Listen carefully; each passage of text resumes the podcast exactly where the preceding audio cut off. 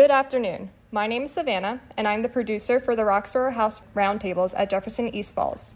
Each episode is recorded and later posted on our YouTube channel for those who are not able to make it to the live event.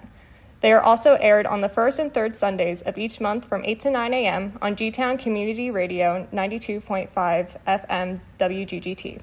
Today's roundtable is hosted by Professor Evan Lane and the Associate Director of Career Services, Patrick Ryan.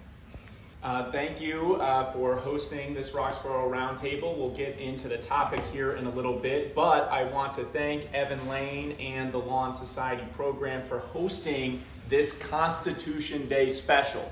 Now, this is not maybe common knowledge for everyone, but all institutions receiving federal funding, including funding through the U.S. Department of Education, are required to hold an educational program pertaining to the United States Constitution on September 17th of each year or the following week if the 17th falls on the weekend, which in this case this year it did, it fell on a Sunday. So I want to thank everyone uh, for hosting this and to uh, have this discussion today. Thank you, Pat. Uh, my name is Evan Lane. Uh, we talk about the Electoral College today, which is probably one of the most important things that very few people know about, and it's something we should know about because it's responsible for electing uh, several presidents uh, recently who didn't receive a majority of votes across the country. It would be our normal belief, based upon other elections, that the person who gets the most votes wins. Uh, but with the president, that's not true. Uh, George uh, W. Bush was elected president of the United States, although uh, Al Gore had several hundred thousand more votes than he did. Uh, Donald Trump was elected president of the United States, although Hillary Clinton had millions more votes than he did. So the question is to be, what's going on? And how does this work? And what is the history of it? So I think the first place we should go, and this is not uh, used to shame anybody, but as a symbol of what's going on. Uh, looking around this table here, and we'll introduce ourselves soon. Do you feel comfortable? Anyone in this room, and I'm excluding the dean, who's to my right, does anyone feel comfortable in explaining how it works? Okay, you could hear from the deafening silence that nobody in this room feels comfortable explaining how it works. So that's, that's a really good start. So we'll just, uh, before I get into it, I'd like to have people introduce themselves. They'll be talking. Just give your first name. Pass right. it around. My name is Alex. My name is Calamira. My name is Cassia. My name is Sheldon. My name is Chris. My name's Felicia. And my name's Siani. Okay, so I think we should start, before we get into history of this, which I think will aggravate you, but before we get into the history of it, I want to explain how it works. Every state has a thing called electoral votes. Every state has two senators, no matter who you are, whether you're the most populous state, California, or the least populous state, which would be North Dakota or Wyoming. You get two senators. That's it. Doesn't matter how many people in your state. Then you get one, a minimum of one congressperson. You get more congresspeople depending upon how much population you have. So if for California, for example, I believe has 60 electoral votes, but you know, I'm not sure of that, but it's a good number. That means they have two senators and 58 congresspeople. That adds up to 60. That's based on population. You have states that have very few people in it. It doesn't matter. They still get two senators and they get one congressperson. So, in almost all the states except for two, and we'll put them aside for a minute, you could win the state, say, let's take California again. If you win the state by 7 million votes or one vote, you still get all of the electoral votes. There's no college. There's nowhere you go to college or, uh, on this or anything. But these are people who have connections, whatever. They get together in a room and they vote according to how the vote was. So you have a Democratic slate if the Democrats are going to win the state, or you have a Republican slate. And if the Democrats took the state by either one vote or 10 million, if they took it, you get all the votes. And then when it goes to Congress, California votes candidate X 60 votes, whatever that candidate was. And that's the way it works across the country. There's a total of 538 total electoral votes in the country. If you win 270, you win. There can't be a tie. So if there's a third party candidate, we'll worry about that later, okay? Because that's a complication that could happen. But you need 270 to win, okay? 271 actually to win. So with that, what, what does this mean? So I want to talk about numbers just for a second before we get into um, the history, and then we'll go to your comments. So looking at just statistics, California has 11.82% of America's total population as of 2022. It has 10.22% of the electoral votes of the 500 some odd votes I told you about. That means California is misrepresented by 1.6%. Let me explain that to you again. Because if California, if we were doing votes by people in population, then California would have 11.82% of the total. But they don't. They have a deficit of 1.6%. And in close elections, that's a big deal. Now let's look at Wyoming. Wyoming is one of our least populated states. Wyoming has three electoral votes because they're very small. They only have one congressman and they have two senators. Wyoming is 0.17 of our population.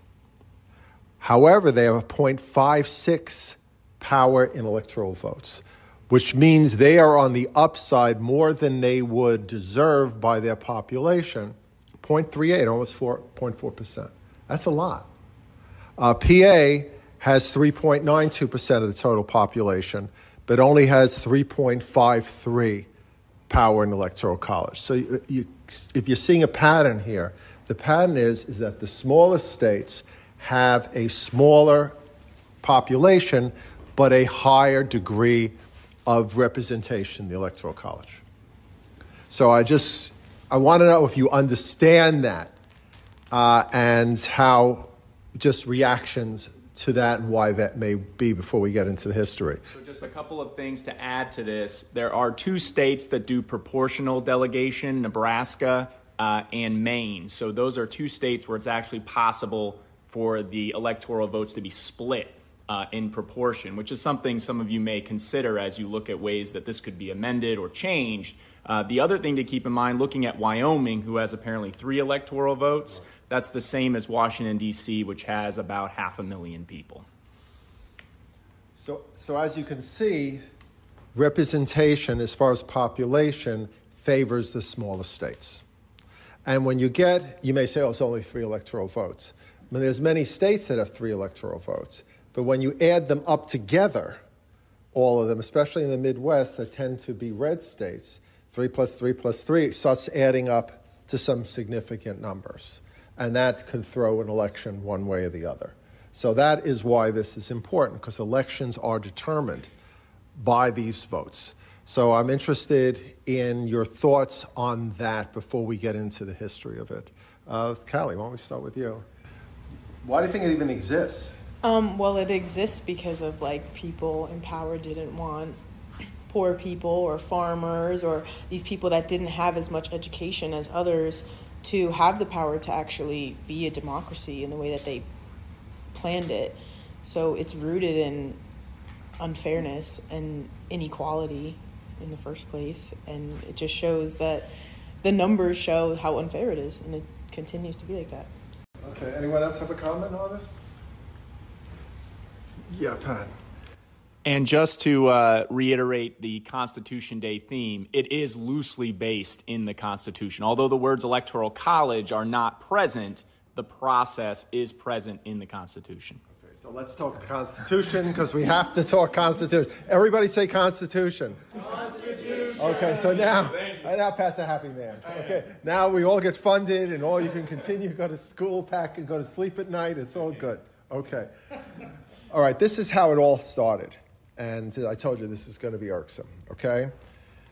Down a couple of miles There's a building you probably pass every time you go on the Ben Franklin Bridge. America started there. I always think that's a joke. I always drive by. I always go to my wife, "Hey, America started over there." It's it's Independence Hall. Uh, you should take a look there because everything happened there. And we had a country. We won the war thanks to France. Probably you didn't learn that. You probably learned we did it all on our own. But actually, France is the reason why we won the war. And we got our independence. And we had a confederation of states. And it was a disaster. It wasn't working. There was no federal authority. We also didn't have a, a, national army, which was a problem because you had Napoleon out there being very threatening. England was still very threatening. You had a lot of threats. Interstate or whatever, intercolonial, whatever called, commerce was not uniform. People weren't making money, and that's a real big difference. So they decided to get together in that building you pass by all the time and have a new nation decided. And they came up with the Constitution. Now, you had at that time two different types of states you had slave states and you had non slave states. Not to congratulate them because they made a lot of money, the non slave states, on the slave states. So it wasn't, I don't want to make a good bad situation because kind of everyone was sort of terribly tarred by all of this. But when they got together, the slave states were very interested in keeping to be slave states. And what they saw is, is that if we did an election, we're talking about putting together this government, on votes, they would lose because more people lived in the upper Northeast than lived in the South. More white people lived in the upper Northeast. What they were afraid of is if we had a system where the majority vote would elect an executive, that that would lead to the end of slavery. So they refused a majority vote. And it came to a point, which is probably something we could argue for another time. The northern non slave states had a decision to make. They could say, okay, well, southern states, go your own way. We don't want, you know, we don't want slavery, you want slavery, go your own way. Or we could all be one nation. And they made a decision to do what they call the Great Compromise. You can call it whatever you wish to call it. And you can say the argument is if this compromise I'm going to talk about very soon wasn't made, we wouldn't be the nation we are today. We'd have a southern part like Europe. You know, it's not unusual to have in a territory as big as the United States numerous countries. Look at Europe. I mean, there's tons of countries all over the area. That could have been us. Could have that been better or worse? That's something for another another day. But the northern states decided on this compromise, and here it was. Just for example, let's take Georgia, and these are numbers, I'm not sure the exact, but it's representative. Georgia had a population of 4 million people. 2 million of them were white, 2 million of them were black slaves. Now, black slaves had no right to vote. So, if it was a normal election, Georgia would only have 2 million votes, and they'd be outvoted by any of the northern states that had 4 million people, white and black, who had the right to vote, at least men who had the right to vote at the time. So, what they decided is the southern states said if we want to get together, you have to agree to this. You're going to count our black people as to the electoral number in the state, as to how many Congress people we have in the state. You're going to count these black people but you can't count them fully. Why do you think you couldn't count them fully? Chris? Uh, this is because the majority of them were enslaved and they didn't have their own rights. Right. they weren't people. Yeah, they were three fifths considered. That's exactly right. They were looked as property, not people. And if you refer to them as people, then you would be referring to them as having rights, which they didn't have. So what they came up with a compromise that a black person became a three fifths human being. So you can do the math 2 million divided by 3 fifths, whatever, and that's how they determine. So Georgia, instead of having X amount of electoral votes, which would be low, they'd count in 3 fifths of these other human beings to their electoral vote and would have a much healthier electoral vote. And as a result, they assured themselves that they would have Southern presidents. And guess what? Almost all the beginning presidents, other than Adams, and, and were Southerners. Washington, our man Jefferson, you know, all Virginians, Monroe, Madison. Guess where they came from? Slave states. They would never, ever have come from slave states Washington would have been elected, no question. He came from slave because he was who he was at the time. But that assured slavery. So when I say to you, what is the root of the Electoral College? Without doubt, it's slavery. So I, am interested in the reaction on that because I don't know how many of you knew that. So um, Simon, you have a. We'll start with you and go around.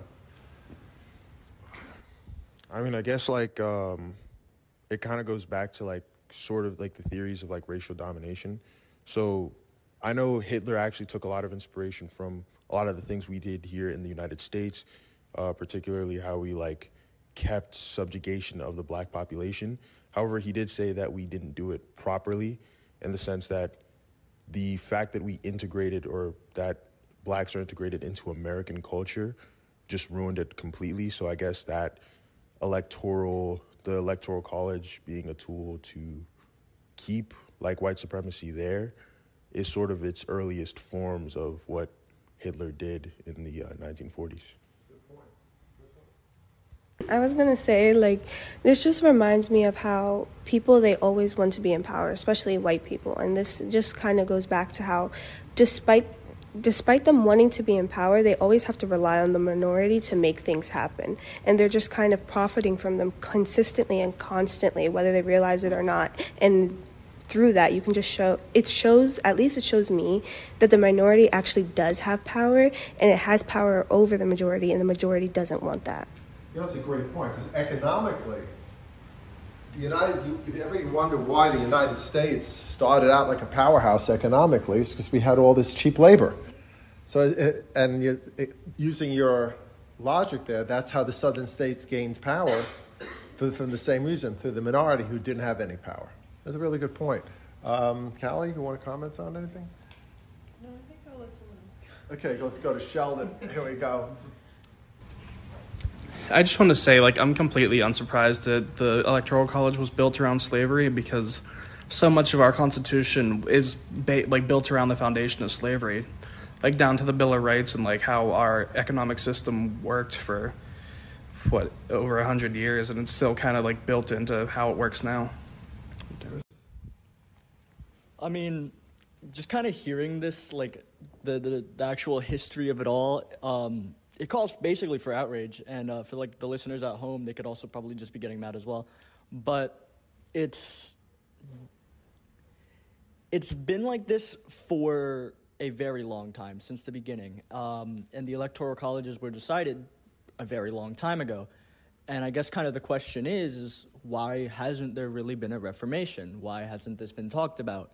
And I, it comes kind of down to the point that either no one cares, no one knows, or no one wants to research. And it's not their problem to deal with.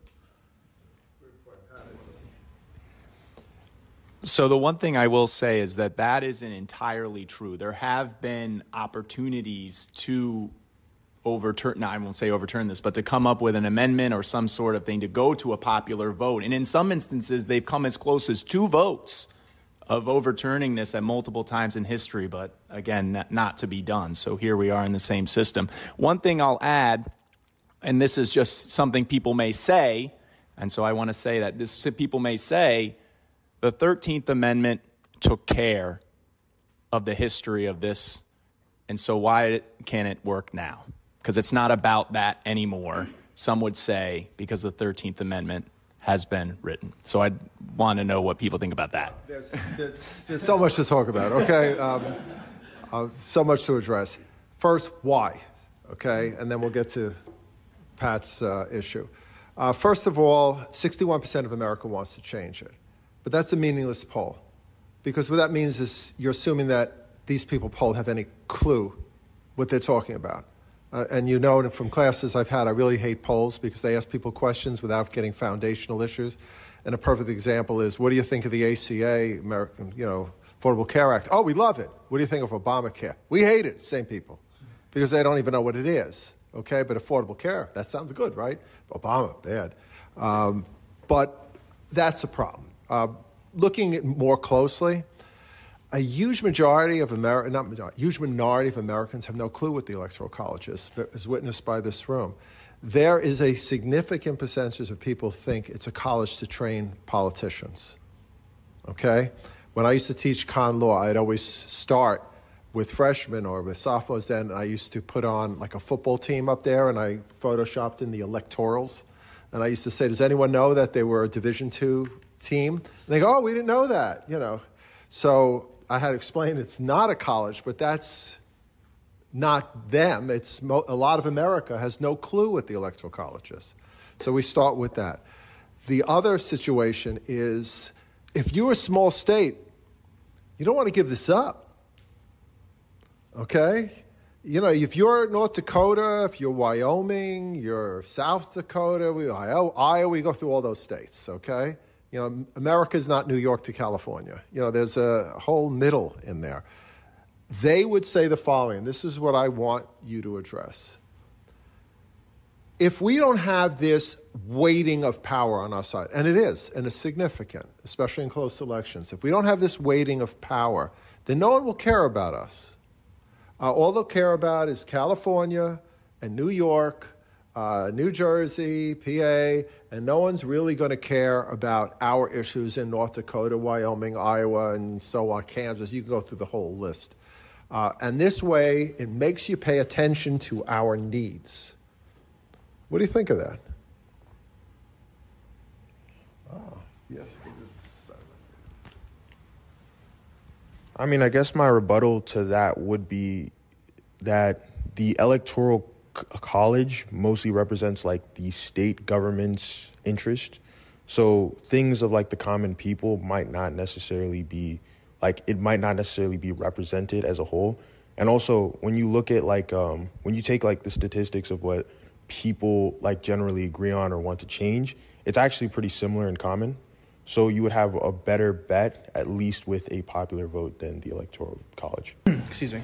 I'd argue that they're hypocrites because right now, since they hold so much power as a minority, they kind of like remove the representation from the like majority of Americans because despite the fact that most of the population might be concentrated on either seaboard, it's unfair that the middle of the country has so much power over the rest of us and arguing that they would lose that is kind of ironic because they're doing what they don't want done to them is what they're doing to us now.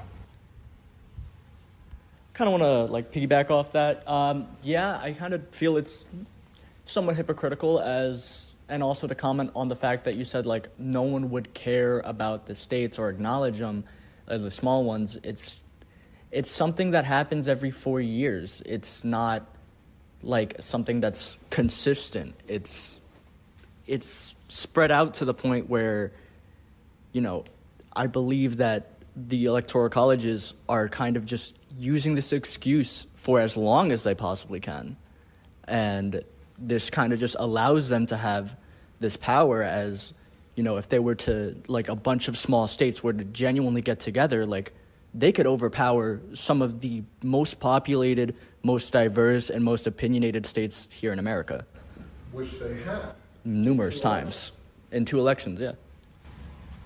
And I was going to say, to that point, these states still have like federal federal representation through their senators and representatives.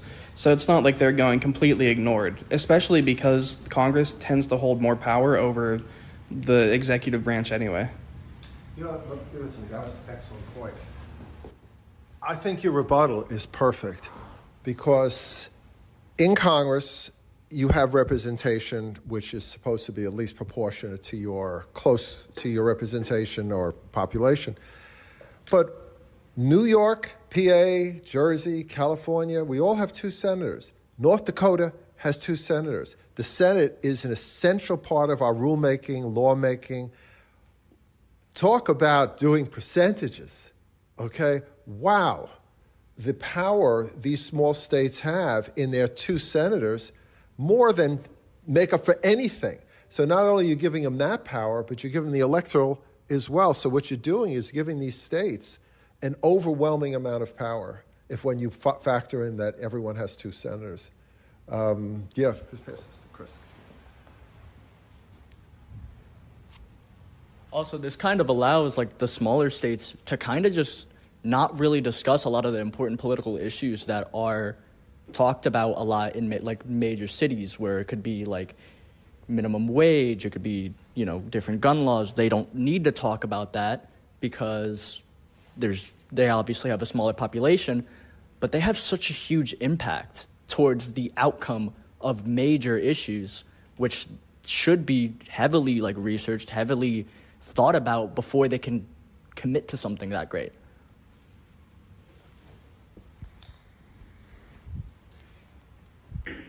I would be interested to get everyone's opinion on how you feel that both parties actually benefit from upholding the Electoral College. Because theoretically, if we went to a popular vote, it would seem that a Democratic president would almost be guaranteed to be elected. Unless the last two elections.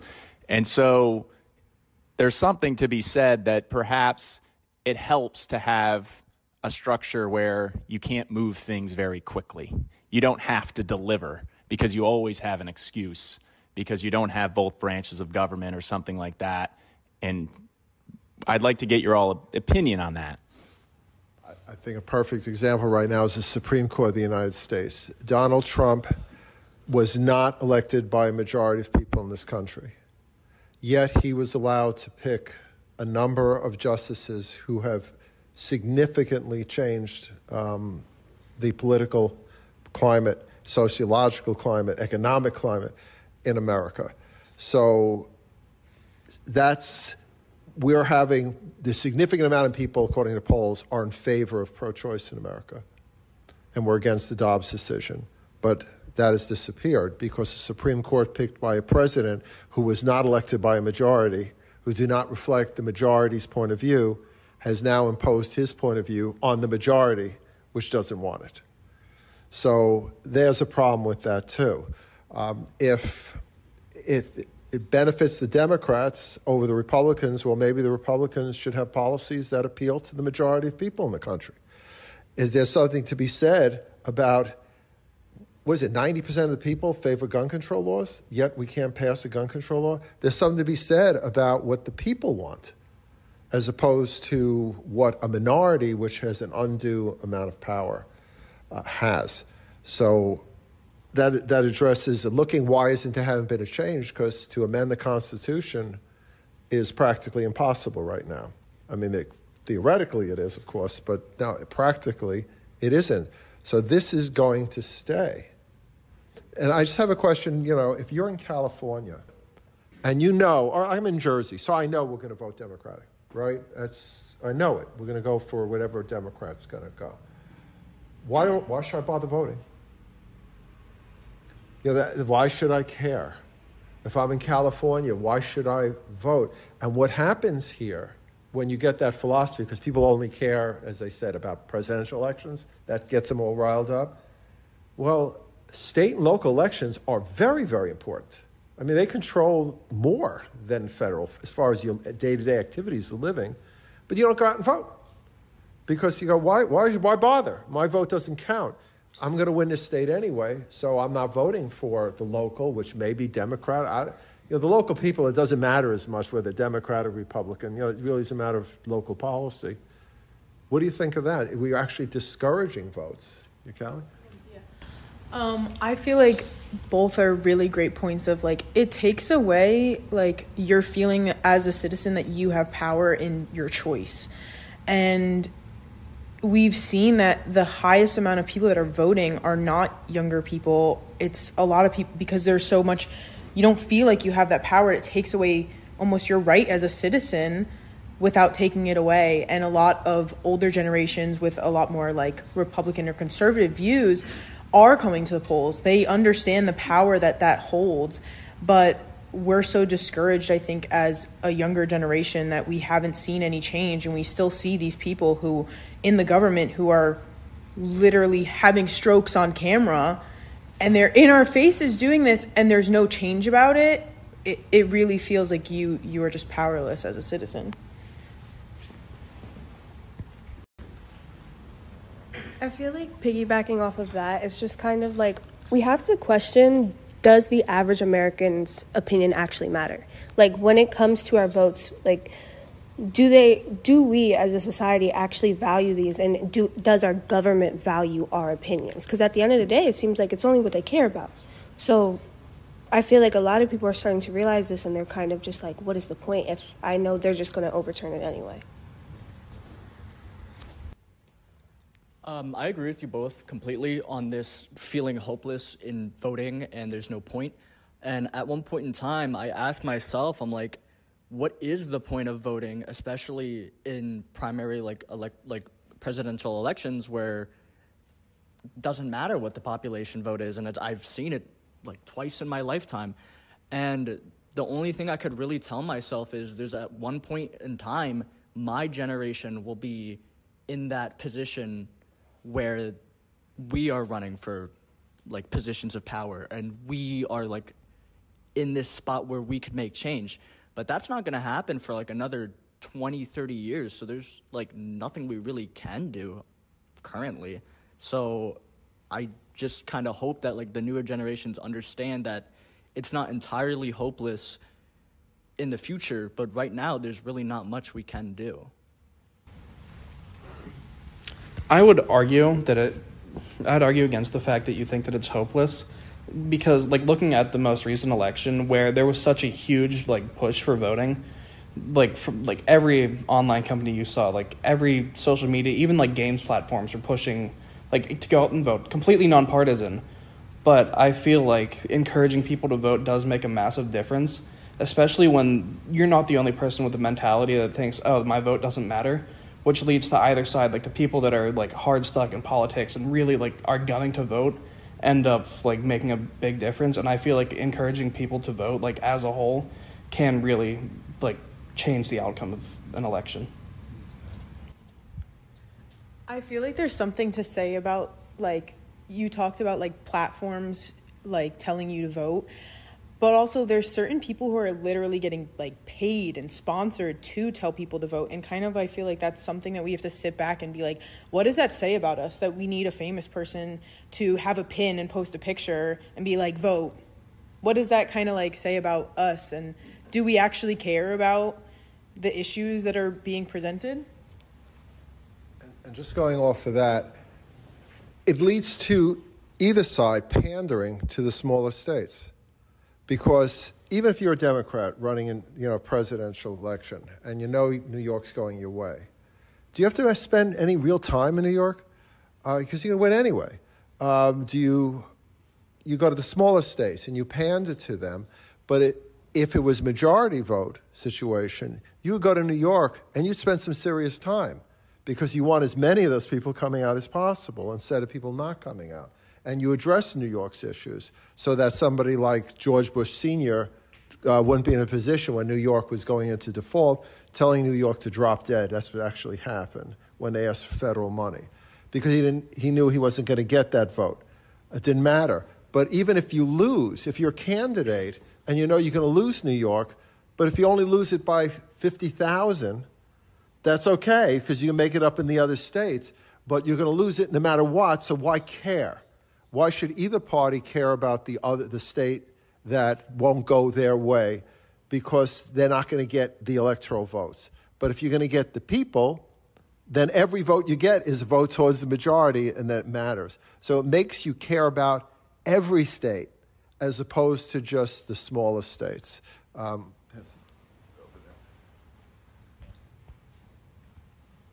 Yeah, I was kind of kind of want to comment on that, and it's just like it changes the entire game of politics. And right now we're in a position where politics just is something you kind of watch, like at well at my age at least. Um, and if we were to like find like a way to switch it towards populace and like population popularity, it would mean that a lot of the candidates would actually have to spend time on their own states and swing states because in the elections, a majority of their campaigning and their speeches and their rallies are done on swing states, which both sides are spending a lot of money and a lot of time in the same spot, which in that area, they're like the most informed. And to that point, especially about the swing states under our current system, like uh, any election that you pay attention to, you see like the six swing states like highlighted, and they're the only ones you fo- like that are focused on. Like you never see anything from New York or California. You always see like Michigan, Florida, and Pennsylvania as like the big three. And the pandering is also terrible. Like I'm from Pittsburgh, which is heavy industry, and if I had a dollar for every time I've seen a political ad from either side focusing on, oh, we're gonna bring X, Y, or Z industry back, and it's so painful because it's so much nothing and I feel like under a popular vote system, we wouldn't see nearly as much of that. Like Chris was saying, we'd see like actual focus across the nation instead of hyper focus in like two or three select states. I feel like all of this ties back to the miseducation of younger generations. Like right now, I can say with almost full certainty, my generation knows more about the Kardashians or the TikTok algorithm and how it works rather than how the government works. So I feel like that's kind of done on purpose. Like, why don't we question that? Why don't we question why younger generations, why children are not being taught how governmental properties work?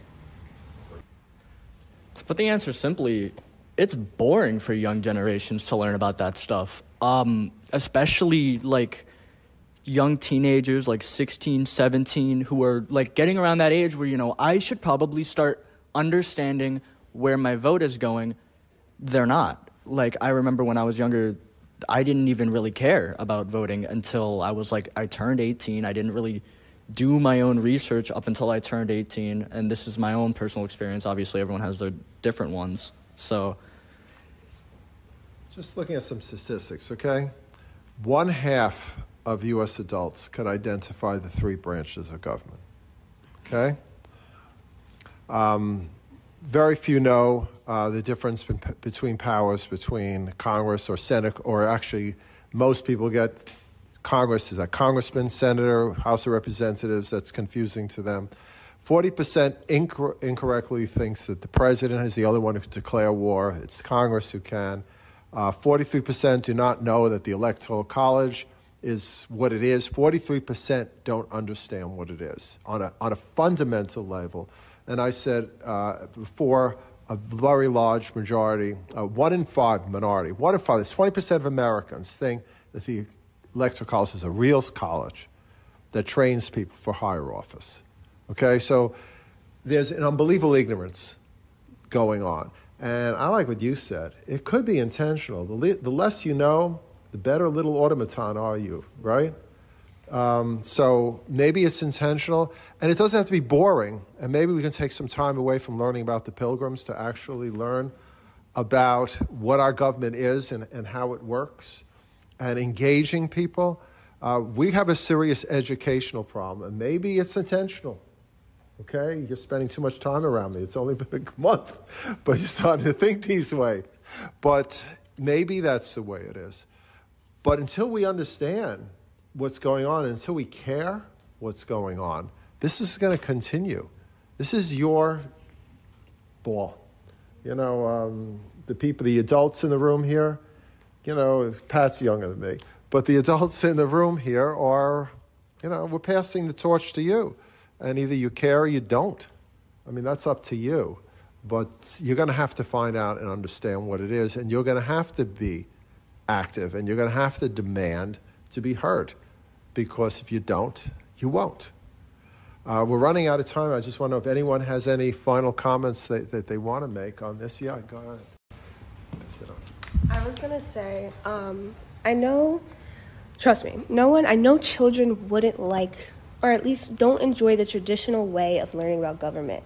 But why, like, why are we making it boring for them? Why don't we make it fun? Why don't we, you know, engage them more into this? Why aren't we encouraging them to learn about this? And that just comes from, you know, like, it's just a genuine not, like, wanting them to learn it.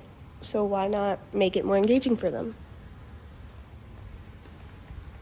I believe it's a power thing. It's just not conducive for the government to teach the younger generation how it works. Because like look at the younger generations now like younger millennials and gen z. We've had so much impact over the past what like two or three years on the like political space that like it's scaring the government as a whole like com- across both parties. It, it just doesn't really benefit them for us to know how it works especially like how much change we have been demanding And I know we've been all talking about like oh how little we're engaged in politics, but I honestly disagree. Compared to generations that have come before us, we we have been so politically active, and it's scaring the government. It doesn't like they don't want us to know because they don't want to change.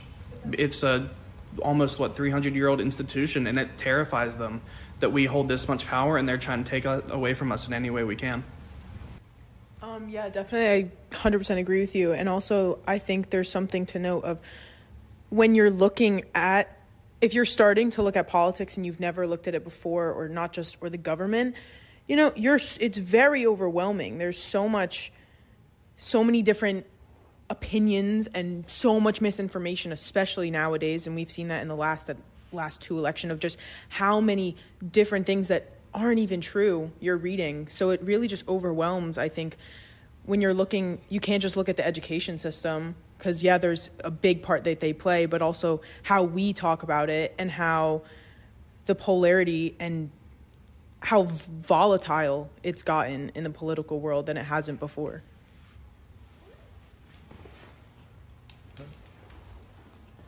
So I would just like to say that I do think um, you all are being a little too hard on yourselves. I think you are actively involved. I think you are actively looking for change. And I think everyone in this room and probably a lot of people like the Kardashians, but they also care about climate change. Like I, I, I believe that. So I think you all are very active, but it's one thing to want the tax code to change and another thing to not know what's in the tax code right? So it's one thing to want government change, but not know how it operates in order to change it, right? And so those are the types of conversations where I think people at the surface really have an interest and want to see change, but don't maybe know all of the levers and pulleys that you can actually use to make that change happen. So I do believe that you've got a great thing going. I think that's a wonderful ending. Now we could get our funding. Yay! okay. Thank you all so much for coming in and talking about the Electoral College. It's so important for us to know how our voting system works and to further inform and educate others about it. Thank you to Evan Lane and Patrick Ryan for hosting this episode. And again, we post our roundtables to our YouTube channel, and we are broadcasted on the first and third Sundays of each month from 8 to 9 a.m. on the G Town Community Radio 92.5 FM WGGT. Thanks for listening and have a great day.